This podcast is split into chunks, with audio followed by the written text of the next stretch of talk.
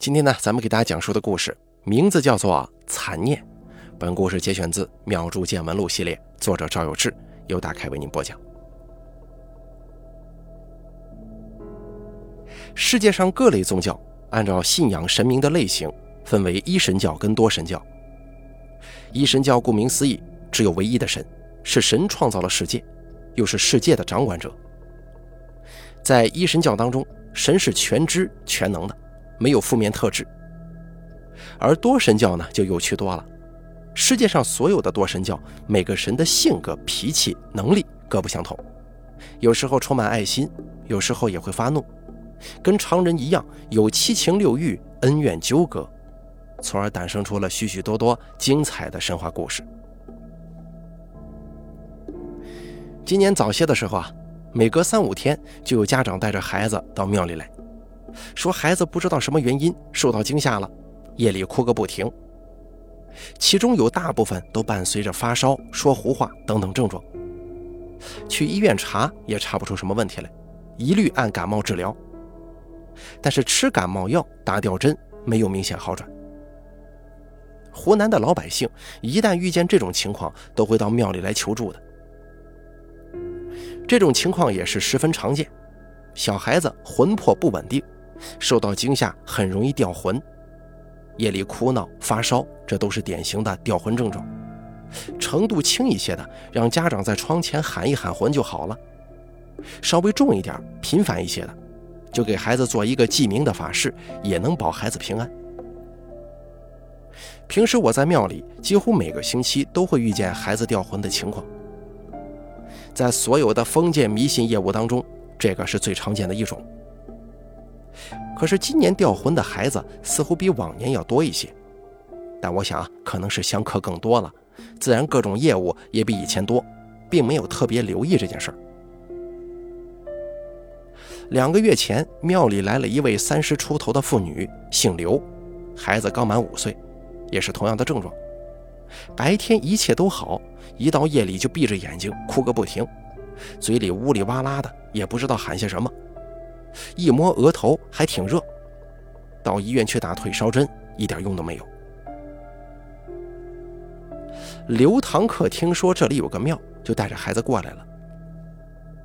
根据我的经验判断，这个掉魂的情况程度比较轻，就把喊魂的方法告诉刘堂客，让他回家呀先去喊一喊试试。如果担心以后还犯的话，就做一下记名法事，剪下孩子的一撮头发放在罐子里。用红布包好，平常呢就放在神像下面。刘堂客说：“反正来都来了，就做一下呗。”我和庙里的杂物张才艺给孩子做了记名的法事，把孩子头发放在小罐子里，正要用红布封口，门口又进来一个跟刘堂客年纪差不多的女人，一脚刚踏进大殿，就惊奇地喊道：“你怎么也在这儿啊？”小亮亮也在吗？刘堂客的孩子两步奔上去抱住了他，显然平常人家就很熟悉。刘堂客说：“哎，你怎么也来了？”我把罐子封好，放在神像下头，问道：“你们俩认识呀？”后进门的那个女人指着刘堂客说：“我俩住一栋楼里，孩子也是一般大，经常带着孩子在楼下花园里玩。”每天都能看见。最近好几天没看见你跟亮亮了，我以为你们出去旅游了呢。刘堂客说：“没有，最近亮亮身体不太好，夜里总是发烧，前几天去医院也没好转，我就到庙里来看看了。”刘堂客跟我介绍，后来进门的这个女人姓鲁，我也只好喊她鲁堂客。亮亮瞪大眼睛说。我没觉得我生病了呀。刘堂客说：“我应该拿手机把你晚上的模样拍下来给你看，天天晚上哭，我跟你爸都睡不着觉呢。”鲁堂客说：“奇怪了，我女儿是前天开始晚上发烧的，闭着眼睛直哭，喊也喊不醒，好像做噩梦似的。白天醒过来也就没事了，已经连续两天了。昨天白天带他去医院，体温正常。”可是，一到晚上就开始。我们老家那边说这是孩子受到惊吓了，掉了魂，让我找个庙来看看。这不，我找到这儿来了。”我说道：“不对呀，你们这个事儿有些蹊跷。掉魂这种事情的确很常见，但是也没有常见到这个程度啊。每三五个孩子里面，可能有一个孩子会有这种情况。而且根据我从业这些年的经历来看，事情都是很随机发生的，不会集中在同一个区域。你们俩住在同一个楼里，孩子前后脚掉魂，正常情况之下发生这种事情的可能性极低。”我几乎是从来没见过，可能你们那边啊发生了一些不同寻常的情况，也可能是你们刚巧去了一个容易犯煞的地方。俩人互相对视了一阵子，刘唐可说：“最近也没发生什么事儿啊。”鲁唐可说：“我老家那边信这个的人多，我以前也爱听老人讲这些事儿，据说是动土盖楼的话。”有可能会犯土煞，但是咱们那附近好像没有工地吧？刘唐可说：“我带孩子去医院，路过一个工地，不过也离着有七八里地了，这个算吗？”我摇了摇头说：“一里地以内还有可能，七八里这就太远了。你们最近有没有带孩子去什么荒凉的地方呢？”刘唐可说没有。鲁唐可说。我是外地嫁过来的，本地也没什么朋友，平常活动范围就是小区附近，去的最远的地方就是到市场买菜了。刘堂客小心翼翼地问道：“如果找不到原因，是不是这个喊魂也就不起什么作用呢？”我说道：“喊魂应该没问题的，我们搞这一行的几百年都是用这个法子，就是怕将来复发。”我今年也觉得很奇怪，往常这种掉魂的事儿，七八天左右接到一个，可是今年呢，明显增加了，三五天就能遇到一个，搞不好啊，这多增加出来的都是住在你们那附近的人。刘堂可说：“哦，对了，我是跟那个小区微信里的其他宝妈打听到你们这个庙的，她好像也是一个月前孩子不舒服，最后到你这儿来搞好的。”不过她孩子还小，才三岁多呢。说完，他又问鲁堂客：“你是怎么知道这里的？”鲁堂客说：“昨天我跟我妈通电话，说孩子晚上哭，我妈让我找一个附近的庙。我来这儿也七八年了，平常不怎么出门，也不熟悉情况，就问小乐的妈妈哪里有庙啊？小乐的妈妈说，今年年初来到过这个庙里。”坐三二八路公交车坐到底，然后往村里走，不认识路就打听，附近的乡亲们都知道。我心中顿时充满了疑虑，说道：“看来你们说的这个小乐，还有那个三岁多的孩子，可能都是相同的问题啊。”刘堂可说：“那也就是说，不是我们带着孩子去了什么特殊的地方导致的吗？”我说道：“对。”这种群体犯杀的情况，根本原因一定就在你们那附近，但是应该就跟你们日常的行为没有关系了。刘堂客说：“哟，这我得好好想想。今年我们那附近有没有什么事情发生呢？哎，我们那个附近呢，有个老的小区改造，不过是去年年底的事儿了，这个有没有可能呢？”我说道：“有动土吗？”应该没有，都是面子工程，就是把过道重新刷了一下，然后把小区的花坛、路岩石什么的也翻新了。那应该不是这个问题。我觉得这两个事情时间上挺接近的，兴许有关联呢。那你们那附近有没有什么被拆的庙啊、老坟之类的？现存的庙你们那估计是没有，不然也不会来我这儿了。刘堂客继续说。我是从小就住在那附近的，以前的老房子都被拆了，但是那附近没有庙，老坟倒是有一片，不多。鲁堂可说：“对，是有一片老坟，离得不蛮远。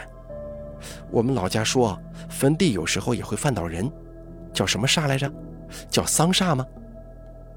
我说道：“没错，就是丧煞。但是也很少见到那么密集犯丧煞的情况。这些老坟最近有被拆除或者清理吗？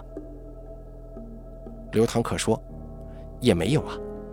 上一次清理老坟估计得有二十年了吧。那边有一小片山坡，山坡外面的以前都清理了，里面的留在那儿没人管了。清明的时候也没见到什么人去那儿烧香祭拜。我说道：“那这个时间也对不上啊。要是这些老坟犯丧煞，应该二十年前就开始了。”刘堂可说：“其他的我也想不出来了，您这儿还有其他办法吗？”我说道：“那我试一下找水碗看看吧。”我抓过一把香，点着，掐咒念诀，把香灰撒在水碗当中。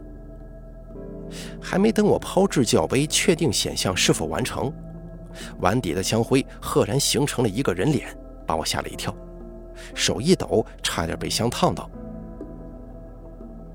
两个堂客见状，赶紧上来问：“没事吧？你怎么了？”我定了定神，把香插进香炉当中。我看着水碗说：“这水碗当中显示了一个长着鹰钩鼻子的男人的脸呢。”鲁堂可说：“那这个男人就是孩子总受惊吓掉魂的主使人吗？”我点点头，走到刘堂可孩子跟前，尽量让自己看起来和蔼一些，问道：“亮亮啊，你有没有见过一个男的，鼻子尖尖的、弯弯的，看起来鼻子很长、瘦瘦的，让人觉得好像是电视剧里的坏人，头发梳成中分，呃，就是……”我把手机拿出来，搜了一下电视剧《地下交通站》，给亮亮看贾贵的照片，问道：“就是这个发型，从中间分开的，你见过没有啊？”亮亮思索了一会儿，懵懂地摇了摇头，说：“没有。”刘堂可说：“我这些天呢，都跟他在一块儿，他见过的人，我应该都见过，没有长这样的。”我说道。再好好想想，有什么邻居或者店铺老板、店员买菜的，有长这样的吗？或者电线杆子上贴的悬赏通缉令，看上去年龄应该不到四十岁，肤色不知道怎么样。鲁堂可说：“我在本地也没什么朋友，认识的人也很少。如果有人长成你说的这个样子，应该印象会很深，但我确实没见过。”刘唐可说。我也没见过呀，现在哪还有人剪这个发型啊？出门要被人笑话的。我从小家就在那附近住，根本没有你说的这个人，至少三年内绝对不可能见过。我小时候要是遇见这样的人，也应该记得住，可是一点印象都没有。我说道：“那线索就断了呀。按理说，这个模样的人确实看一眼就让人记住，可是从来没见过的话。”又怎么会影响到孩子呢？刘堂客对孩子说：“亮亮啊，最近几天做噩梦了吗？还记不记得梦见什么了？”亮亮歪着脑袋想了一会儿，说道：“我想不起来了。我估计也问不出什么情况，就拉大家一起坐到茶室里，说道：‘找不到这个人的话，就挺麻烦的了，可能根治不了，偶尔还会复发，在未来的一段时间。’”你们那附近的孩子，估计有很多都会出现一样的症状。鲁唐可说：“你看到的会不会是他年轻时候的样子呀？兴许现在他人老了，不是这个发型了，人也胖了，所以不好辨认呢。”我说道：“这个应该不可能，水碗里不会故意去显示一个老年人年轻时候的模样。”刘堂可说。那怎么办呢？我说道：“现在也没有别的办法了，你们都先回去喊一喊魂，有什么其他的状况就来找我吧。又或者说有什么新线索了，比方说在哪儿突然遇见了这个人，或者是听哪个朋友说亲戚认识这样的人，也可以跟我说一下。”说完之后，我把喊魂的方法跟鲁堂客又详细的说了一遍。鲁堂可说。哎，我突然一想，你说的这个人刘中芬，这是九十年代的男人赶时髦留的发型。既然不可能是老年人年轻时候的模样，会不会这个人已经死了？兴许他之前是这个模样，然后病了一阵子，去年年底或者今年刚死的，然后犯到了孩子。可能病的时间比较长，一直没出门，所以也见不到他呢。还没等我回答，刘堂可说：“在我们那附近呢，如果有不到四十岁人就死了的，我肯定晓得。最近这几年都没有。”我说道：“连这个人是谁都不知道，我可一点办法都没有了。你们回头都留意一下，既然那附近没有这个人，我怀疑啊。”有可能是别处的通缉犯流窜到你们那附近了，平时又总是躲在一些常人很难注意到的地方，大人可能发觉不了，小孩子心思活跃，到处跑到处跳，发现他的可能性比较高。看见之后啊，兴许就被吓到了，事后又忘记也是有可能的。我们合计了半天也没个主意，只好让他们先回去。之后很长的一段时间里，隔三差五就有年轻的妈妈到庙里来问，说孩子估计是受到惊吓掉魂了，让我帮忙收惊。而这些人几乎全是住在刘堂客家附近的，有的是第一次发作，还有的是年初就犯过，隔一阵又复发的，其中有不少都是先前刘堂客或者鲁堂客推荐介绍过来的。每当我问起孩子第一次出现液啼、发烧之前去过什么特殊的地方，所有的妈妈们都摇头，说是跟往常一样，要么在家，要么在楼下的花园，要么是买菜，并没有去过什么陌生的地方。本来带孩子的母亲也不太可能去什么荒郊野岭了。再问他们有没有见过那个长着鹰钩鼻子、中分发型的男人。所有的孩子跟家长都是像提前串通好了似的，完全没印象。事后，刘堂客还联系我说，他专门跑去看了看附近所有的电线杆子，还有小区门口的告示、通缉令上也没有这个人。这件事儿成了一个悬案，我始终记挂着，却找不到线索去解决。想了许久，最后决定去求助毛仙姑。毛仙姑是附近村镇的一位阴传法师。这个阴传与阳传是相对的，像我们这样跟师傅一板一眼学手艺的，算是阳传。阴传呢，大多是在睡梦当中由神明传授术法，水平高低完全取决于睡梦当中学了多少，跟醒来以后还记得多少。没有现成的书能拿来复习，神明估计也不会同一个内容教上两遍的。阴传法师本身就擅长阴法，像照水碗这种术法也是毛仙姑的看家本领。他的水碗上还有三角板跟量角器，只是毛仙姑两年前就有退休的打算了，收了个小徒弟，现在很少亲自解决问题，少不得还得磨一磨他，才肯出山呢。没想到，刚一进毛仙姑的家。就看见她愁眉苦脸的对一位年轻妇女说：“哎呀，我也不知道怎么办好了。最近好多人都是孩子掉魂来找的，全是你们那附近住的。”我对着毛仙姑比划了一个中分的发型，说道：“你也遇见了。”毛仙姑立即心神领会，轻轻点头说：“我还以为啊，是我这个小徒弟粗心大意，没给人解决好。”有好几个孩子动不动就掉魂，后来发现事情不太对，赶紧照了水碗，看到一个长着鹰钩鼻子的男人，梳了个汉奸头。我不知道这是谁，问他们，他们也没见过呀。我说道：“我就是为了这件事情过来的，也是照水碗照出来这个。我那来的一个香客是从小到大就住在那边，也没见过这么个人，还专门去看了通缉令，也没有。”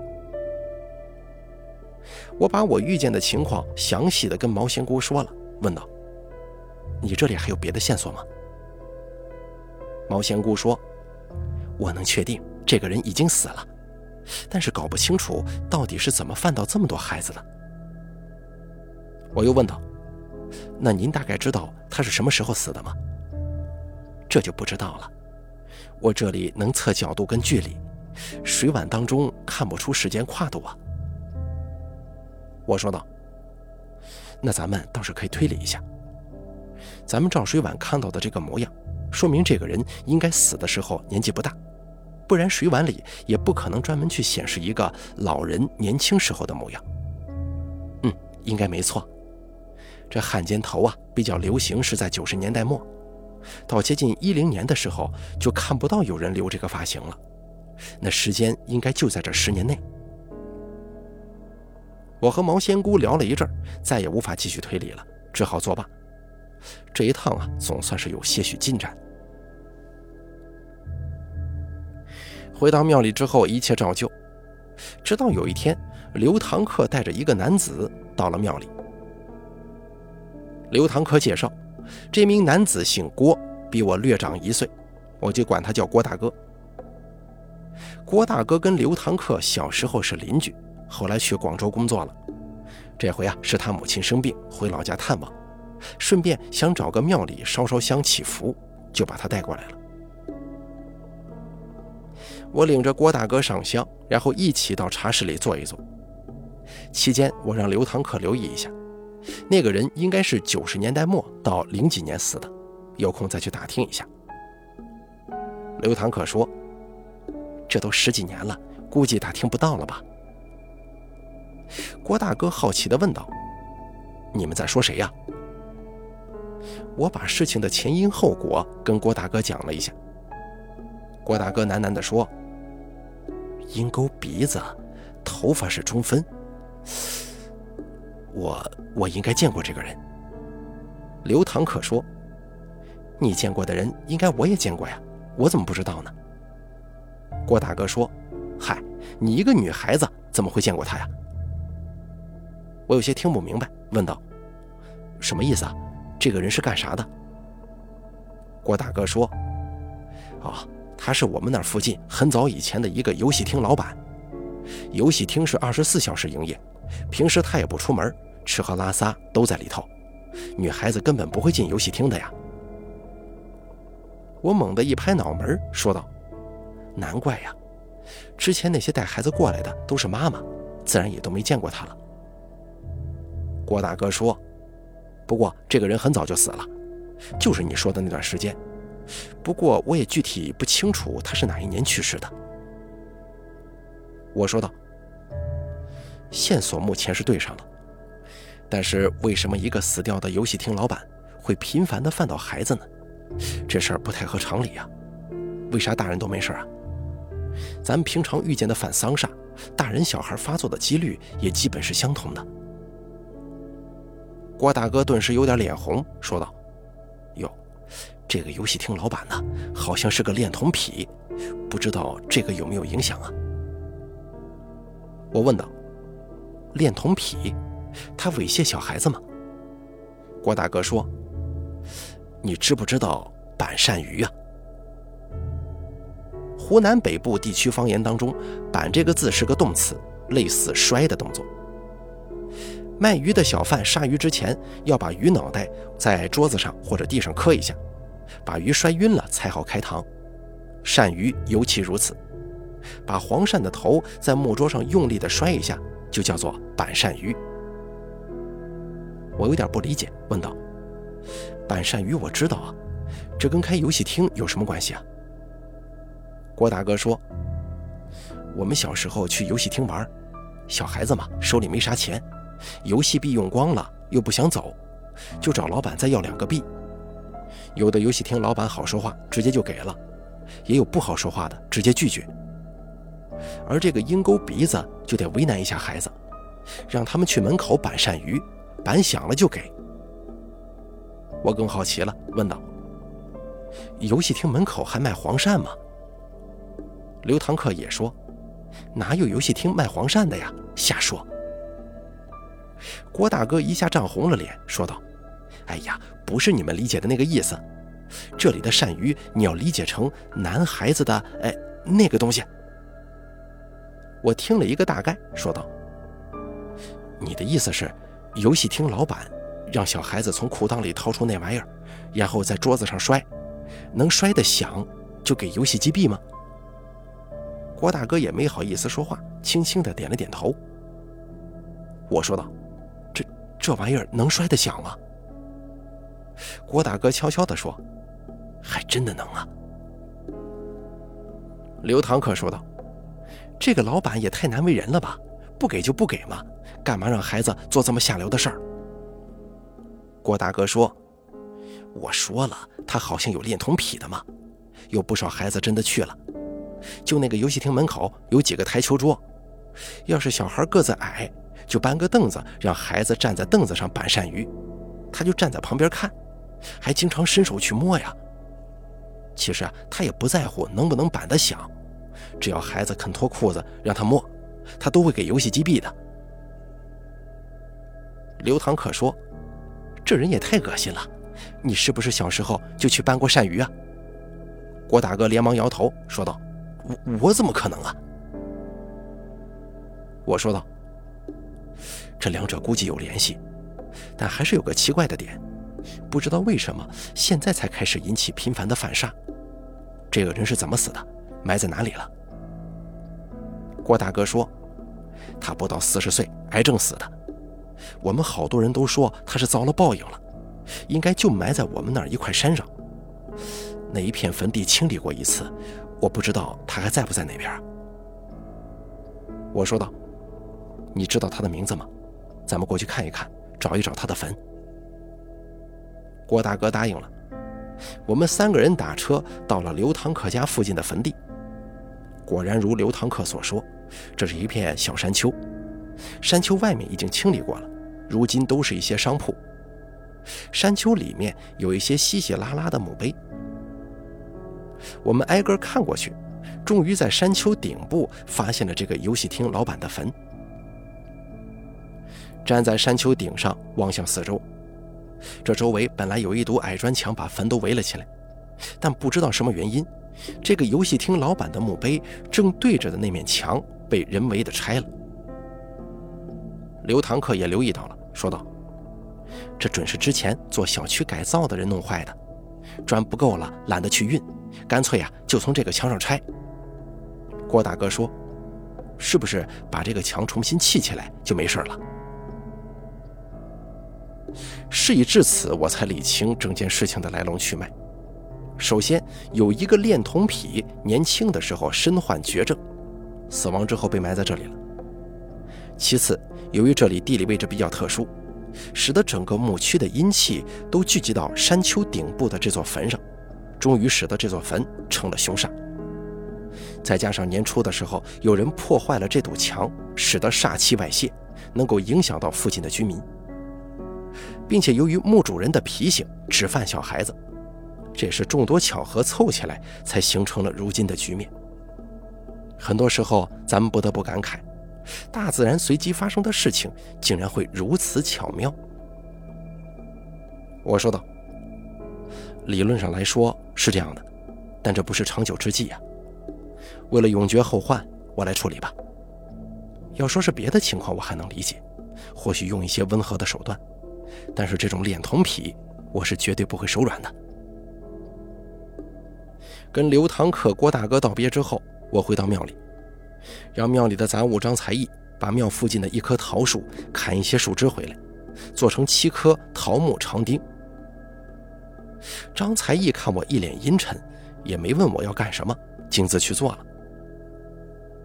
桃木长钉做好了，我让张才艺骑着摩托车带我一起去了那片坟地。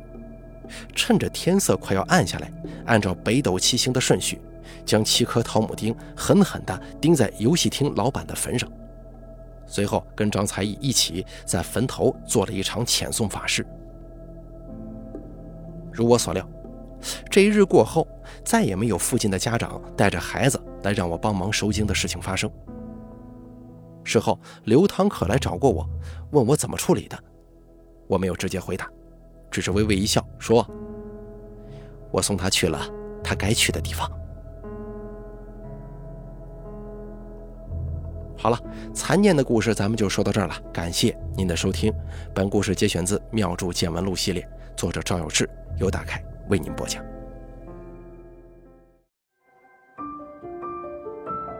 本期故事演播完毕。想要了解大凯更多的精彩内容，敬请关注微信公众账号“大凯说”。感谢您的收听。